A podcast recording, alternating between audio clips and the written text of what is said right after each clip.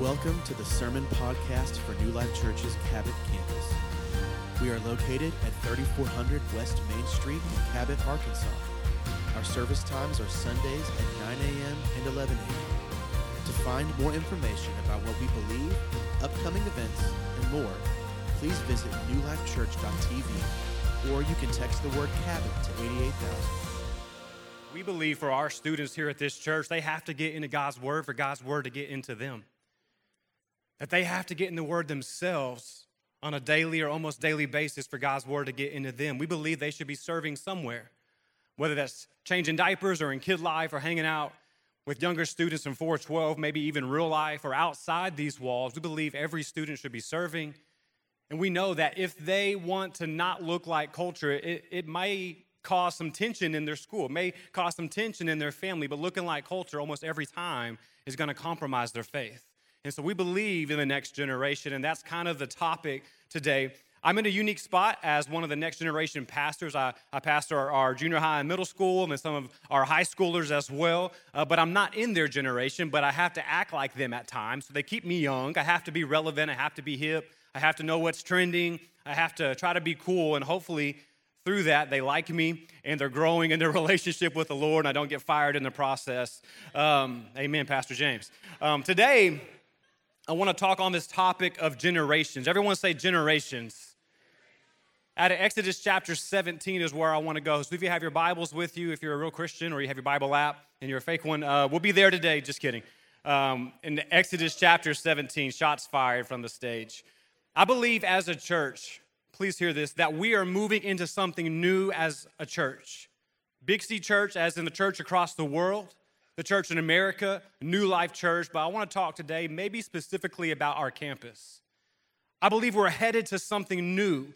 We're heading to something where God is wanting to show off, where His glory is going to be revealed, where His Spirit has been stirring in our youth ministries on Sunday mornings and in worship nights and out, out of this building as well. But even though God wants to do something new, He's still the same God. From generation to generation, He's still the same God, even though He's wanting to do a new thing. And look, I don't know where we're going. And Pastor James and Cody and our staff, we don't know where the Lord's taking us, but we know that the Lord wants to wake us up. That He wants a revival in our church and in our city and in this state and in this country. I don't know what it looks like, but I can feel it. And I can hear it in prayer. I hear it in worship.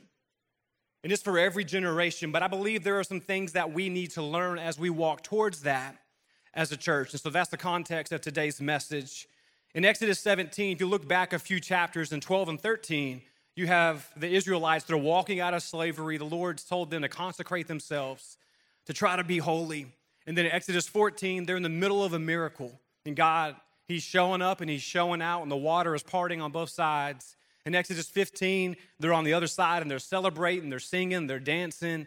Exodus sixteen, they're hungry, and He gives them manna. And Exodus seventeen is where we're at today, and they're thirsty. But He's the same God through all, through every single chapter, every situation. He is the same God. In verse one, let's read this together. It'll be on the screen. It says, the whole Israelite community, every generation, all of them, they're walking where God's taken them, and they came from the desert of sin, traveling from place to place as the Lord commanded. They camped at Rephidim, but there was no water for the people to drink. So they quarreled with Moses and said, give us water to drink. Moses replied, why do you quarrel with me? Why do you put the Lord to the test? But the people were thirsty for water there, and they grumbled against Moses, and they grumbled against Moses, and they grumbled against Moses. They said, why do you bring us up out of Egypt to make us and our children and our animals die of thirst? If you look back at verse one, it says they followed the Lord from place to place. They did what He commanded. So every generation, for the most part, they're doing what God said, but they're thirsty. Look at your neighbor and say, thirsty. I feel like the right side of the room said and the left side of the room, you're still waiting for me to say something else. Everyone say thirsty. I remember I was twelve or thirteen years old, and I, I had not played golf before, hardly ever in my life. And I was going to the driving range with a friend and his dad. And I remember driving there, we had no water, had nothing to drink, and I just assumed that as an adult, he was going to buy us something to drink when we got there. So it's the middle of July. We're at this driving range, and I probably hadn't hit a ball, just swing and miss. And we're there for about ninety minutes and nothing to drink. We leave, and I thought, as an adult, he's going to stop somewhere and buy something to drink. And we didn't get anything to drink. So for about two, two and a half hours in the middle of July, after I sweat out everything that I had, I'm in the back of this RAV four driving down sixty-seven, and I, y'all, I am so thirsty. I'm parched. I thought to myself, when I get to my friend's house, I'm going to drink the first thing that I see. And so I open up the fridge. He's one of those friends where you just open up. You don't ask questions. How many of y'all have friends like that? You just pop open the fridge. Remember, I got down in the bottom drawer, and I saw a can that said lemonade, and I was like, the Lord is good. I'm going to drink this. And so I remember popping the top, about to drink it. My, my friend's dad was like, no, no, no, no, no, don't drink that. I'm like, but I'm thirsty. He's like, yeah, but don't drink that. And I'm like, you can't tell me what, like, I'm going to drink this. And he said, you can't drink that. That's Mike's hard lemonade. And I said, sir, who is Mike? Like, I don't care who Mike is. He said, no, like, that's an adult drink. You can't have that. It's a whole nother message, but if you're thirsty enough, you'll drink anything. You'll drink anything in your life, and you'll compromise where God has called you to if you're thirsty enough. Maybe that's for another day. I want to draw your attention to the fact that Moses was probably a little thirsty too. He was leading people, but he was still a human. He's walking through the same desert. He also did not have water, yet they're yelling at Moses, and they're arguing with Moses. Why did you bring us out here to die? We'd rather be slaves They come out here and to die of thirst. They're angry with him. They're fighting with him. And I think as a church, what we can learn from this is as we move forward into what God has for us, every generation has to fight in the right direction. We have to fight in the right direction. I've heard stories of people fighting lifeguards in a pool as they're getting saved. Have y'all heard of that before, where they're in such a panic, they begin to fight the lifeguards? Well, I have a couple of friends that do that, and so I asked them, hey, is this true? And this is what one of my friends said. He said, that's actually a big part of life group training. There are different saves you perform from the different ways you approach a victim. Call them a victim, it's kind of weird. Uh, but there's a, a save that they're, they're facing towards you, one that they're away from you, underwater, above water. Almost every save that you make where they are conscious, you orient their body to face away from you to keep them from hitting you on accident. And even when that happens, they still hit you. The majority of the time I've got scratched or punched or just hit in general. And he said this, when people are drowning, they don't care for what's around them or what they're doing. They're just trying to breathe. It's important in a context of our text today in Exodus seventeen to get where the Israelites are at emotionally. It's not necessarily in the text, but we can perceive that they're they're drowning and they're just trying to breathe, that they're tired from walking. They've walked from chapter thirteen to chapter seventeen. It's about forty days walking in a desert. There's a guy leading them that none of them know personally. They don't know the God they're serving just yet. They're trying to rely on this manna from heaven. They're running from the enemies, and they are thirsty, and they are tired, and they have no water. I'm learning in this season of my life, it's easy to blame other people when you're exhausted. It's easy to blame other people when you're thirsty, whether that's emotionally, relationally, spiritually, physically. It's easy to blame other people. And look, it's easy to fight people that we can see compared to an enemy that we can't see. It's easy to fight humans because we can see them and we see their reactions, but it's a lot harder at times to find, to fight the enemy that we can't see. But as a church, I believe that we have to engage and fight the enemy, and we have to engage and fight anything that sets itself up against the knowledge of God, no matter if it's a person, a situation, an illness, a sickness, your boss at work, an addiction, a mindset. We address it all the same way. We address it in prayer. We address it with God's word. And we address it in worship before the breakthrough happens, during the breakthrough, and after the breakthrough. We address it in prayer. We address it in worship. And we address it with the word of God. And adults, we have to get this right.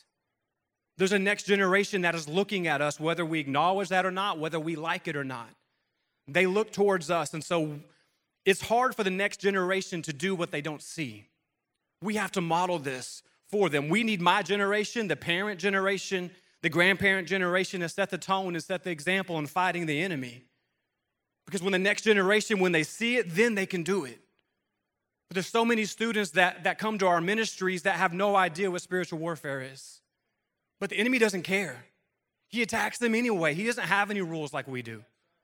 And so we have to teach them to engage in spiritual warfare. Maybe slowly but surely, we're going to teach them. As a church, where we're headed, this awakening, this revival, this new outpouring of God's presence, it's not going to happen without opposition. So we have to agree to fight in the right direction. They said, why, why did you bring us out of Egypt? Then Moses cried out to the Lord, what am I to do with these people? He's not even identifying as them. They are almost ready to stone me. The Lord answered Moses, go out in front of the people, take with you some of the elders of Israel, and take in your hand the staff with which you struck the Nile, and go. I will stand there before you by the rock at Horeb. Strike the rock, and water will come out of it for the people to drink. So Moses did this in the sight of the elders of Israel. Number two is, as a church, we already have what it takes.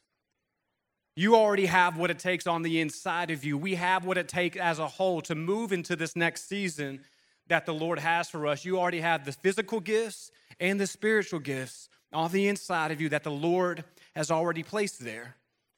For most of this room, you also have the Holy Spirit. And I want to be clear, just because these kids right here are in middle school does not mean they have a junior Holy Spirit. Just because these high schoolers are a little bit younger, they don't get a junior Holy Spirit. They get the real thing. They get the same God that you and I have. They have the same Spirit on the inside of them. So do we need to sharpen our gifts? Yes. We need to sharpen our gifts with people around us and the Holy Spirit. But you already have it. What is in your hand?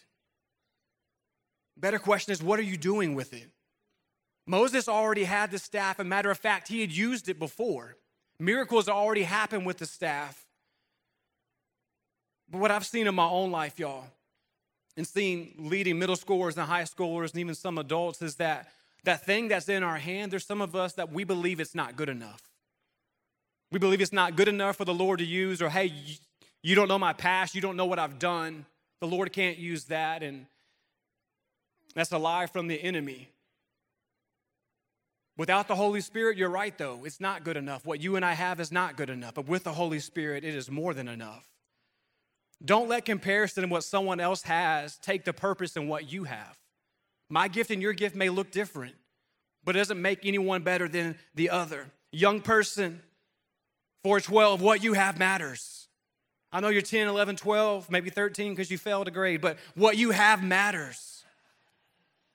Real life, what you have matters. I can name all of you, most of you anyway, and say the gifts that you have, they matter. Your gift matters, bro. Quit being scared. You got gifts. Y'all have gifts. Everyone in this room, you have gifts. It is good enough with the power of the Holy Spirit. An older generation, there is a need on the other side of your yes in the next generation. They need people like you. What I've also noticed is that there are people who don't know how to use what they have, or they don't know what it is. And I've definitely been there in my life. But what I would say is to ask someone in the next season of life that you trust good questions. Hey, can you help me in my life? Can you sharpen me in the gifts that I have? Can you help me find out what they are? What I love about this church is that mentorship happens a lot in this church, but it doesn't happen enough. It needs to happen more. It needs to happen continually all over this building, all over the place. I remember joining the church about ten or eleven years ago, and uh, if you don't know me, Um, I'm not a people person, so this is kind of weird. This whole thing right here with the mic is, is, is weird. So I'm not a people person. The first thing I started to do in the old building, in our old church, was to hold open doors, and it scared the crap out of me. So some of y'all are like, wow, you're scared. And some of y'all are like, yep, that'd be me too, like terrified to say hi to people. That was me. Every Sunday, though, I held open that left door on the right-hand side of the doors, and there was a guy named Brad. He used to ask me every week, man, how's your week going? How is you and your family? How can I pray for you? What's on your heat map? I didn't know at the time, but I needed someone like Brad just to talk to me, to sharpen me, to make me reflect, to make me think intentionally. Young person, don't be too prideful to ask someone for help. Don't be too afraid to ask someone for help. And for the older generation, again, we need you. We need your expertise. We need your wisdom. For some of you, we need to know how to do things. And some of you, we need to know how not to do things. For some people, I love you. For some people, I noticed that what they had, they dropped. Whether it was a hard season in their life, whether something happened in their family or at work or in their body, but they dropped what they had. Can I encourage you to get back up, pick it back up, allow the Holy Spirit to raise you in that gift that you have, maybe from what feels like death. As a church, we need every person in this room. This generation needs you. Your generation needs you. Your family needs you. Your friends need you. This city, they need everybody in this room. I'm not special because I have a mic. We need everybody doing their part. The thing is, is we might be able to do it without you, but we don't want to try. We don't want to put that to chance. We need everybody. We need you fighting in the right direction with the gifts that you have. But even if you do that, how many of y'all know you can still be tired? You can still be thirsty. And so in verse six, we have some good news. This is God speaking. It says, I will stand there before you by the rock at Horeb. Strike the rock, and water will come out of it for the people to drink. Y'all, if you didn't know, life could be hard. And at other times, it could be really hard. No matter what generation you're in, you're going to get thirsty. Can I tell you, church, all you have to do is strike the rock.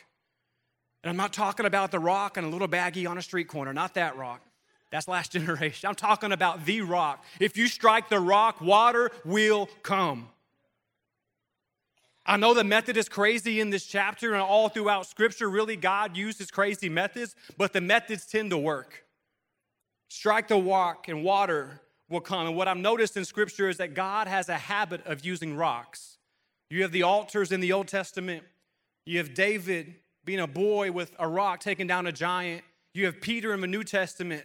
He's called rock. It actually means rock, and Christ built his church on him.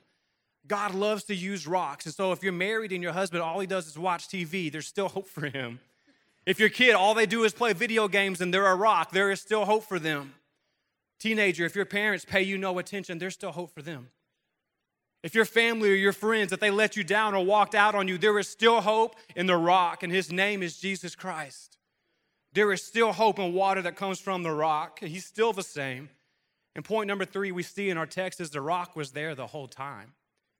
That rock was always there. As we walk forward as a church, generations linked together, work together, worshiping together, praying together, serving together, pushing back the kingdom of darkness together.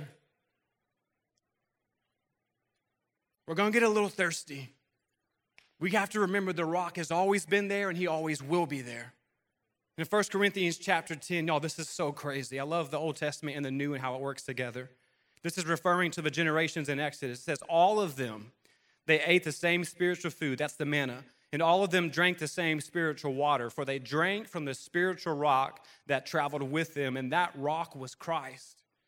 What's crazy in this story is Moses did not know he was tapping into Jesus.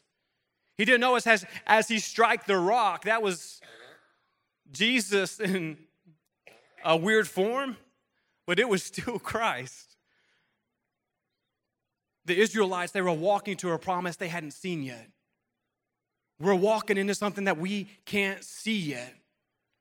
But look, I know for Pastor James and Cody and our staff and our lay teams and our teams that serve and our core leaders, what we're walking into, if Jesus is not there, we don't want to go. But I have a feeling that Jesus is all up in this. The Holy Spirit is leading us in this direction. Just because this season that we're about to walk into is new, a reminder again, he's still the same God. He's still the same rock. Today, the six-year anniversary of being in this building. Before that, we were in an older building, and before that, we were a different church. There's legacies and generations that are in this room. But what I don't want to do is to get to year seven next September and wish we could have prayed more or worshiped more or done more or served more or gave more.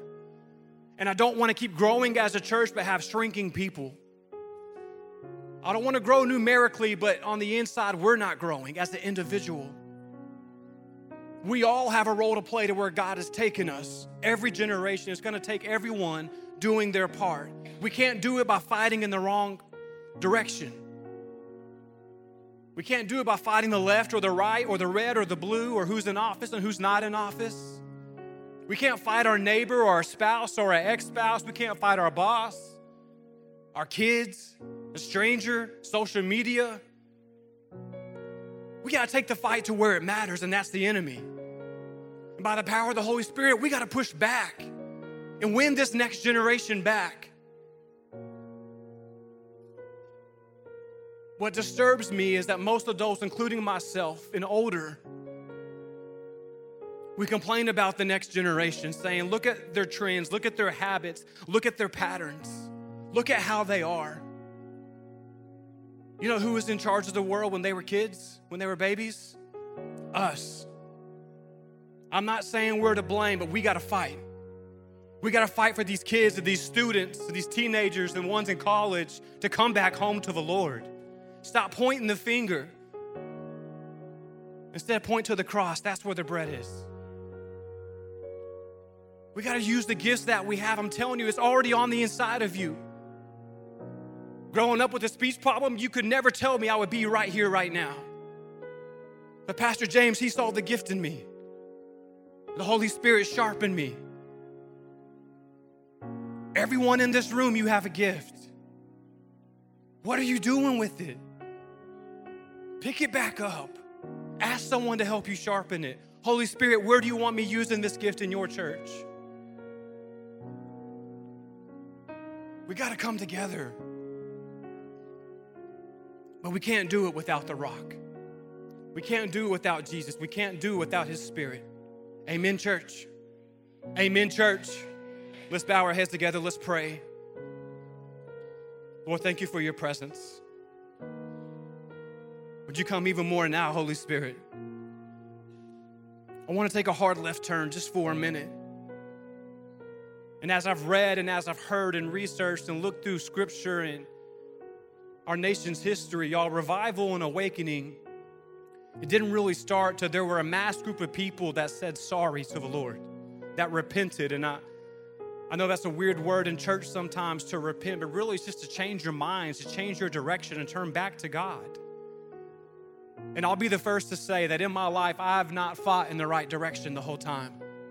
I fought against people that I love and people that I hate. I've not always used the gift on the inside of me to advance God's kingdom, to help to win souls. And y'all, I've had to repent from that. I don't know if it's sin, but I do know that it's an offense to God to not do what he's asked us to do. And so maybe you're here, and you be honest, like I'm trying to be right now, and you would say, I know I've not been fighting in the right direction lately, or I know I've not been using my gifts, and I just want to tell God sorry. If that's you, would you raise your hand so we could pray before we go into responses? Keep your hands up. A lot of people. Yes. Yes, Lord. God, you see our hands and you know our hearts. And God, we just say sorry. We repent. We turn from fighting people and fighting ourselves and our own thoughts and our own mindset, and we turn to push back against the enemy by using the gifts and the power that you have given us. Help us to do that, Holy Spirit. You can put your hands down. Thank you. I'm aware most people in this room, you're a Christian.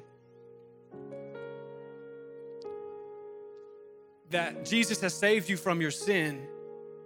But right now, currently, he's not Lord. He's not calling the shots. You are. You're the boss of your life, as we would say in Kid Life. You're making the decisions without guidance of the Holy Spirit, and that's not his plan for you. Or maybe you're here and you've never made the decision to make Jesus Lord and Savior, and you know right now you need someone to save you from your sin.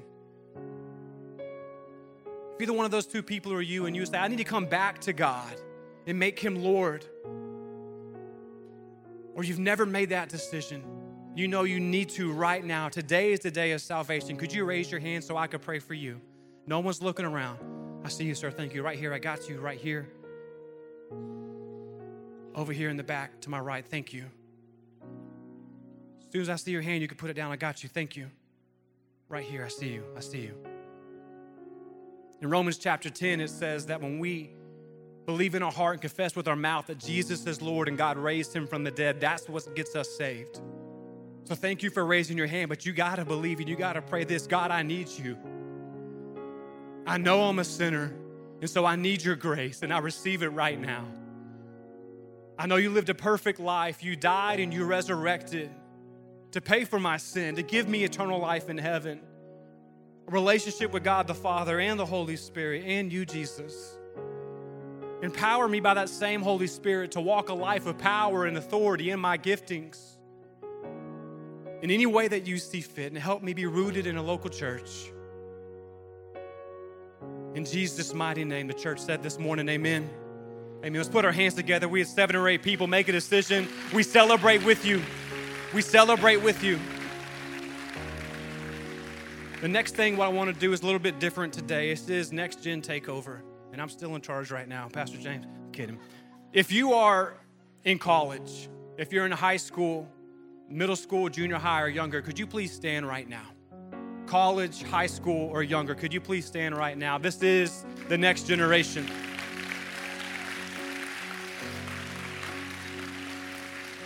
And look, I don't know all of you.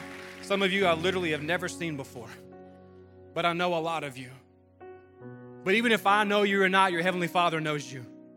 He knows the hair on your head. He knows your gifts. He knows your past. He knows your future. And you matter to God. You matter to this church. You matter to our pastors. You matter to me. God wants to use you. Even if you're not a believer yet, I was in junior high, still not believing in Christ. But you're purposed. There is a plan for you. I don't care what the enemy says. In the name of Jesus, you have purpose. You have calling. You will be used. And as a church, we're going to stand with you. We're going to teach you how, as best we can. We're not perfect. Besides our prayer team, a lot of them are. But we believe in you. We believe in the next generation. And so, church, I'm about to pray over them. If you're near them, lay your hands on them or stretch your hands out towards them. I want hundreds of people right now in this room praying for the next generation. Let's do this together. Lord, we love you. And God, like you, we believe in the next generation. We believe that you're the same God from one generation to the next. And by your power, we see a generation that will not compromise in their faith. We see a generation not afraid to use their gifts to impact your kingdom. We see a generation in love with your word and unwavering in what it says. God, we see a generation that has some real issues, but they have a real God. We believe this generation will be used to shake the world upside down by the power of your spirit, like you did in Acts two. We see a generation advancing forcefully against the kingdom of darkness, who will not back down from anything. God, we see a generation made in your image, by your hand, for your glory, that does not care what culture says or the enemy says. We see a generation that you love, that you died for, that are your sons and your daughters. As a church, Lord, help us to love them and empower them like you do. In Jesus' mighty name, the church agreed and said this morning, amen. Amen. Let's put our hands together one more time. And the last thing that I want to say as we all begin to stand to our feet, if you do, if you don't mind, let's stand to our feet. I want to say thank you. As a pastor of this next generation, the middle schoolers and high schoolers in this room, we had Kid Life Camp for our Kid Life age kiddos with Pastor Bernie in July. We had Collide Conference in August. And y'all, at our campus, we sent over fifty kids to camp and to conference. And I know right now in this room, there are kids who had an eternal address changed because of your giving. Because you gave those scholarships, they're not going to hell. That's a big deal.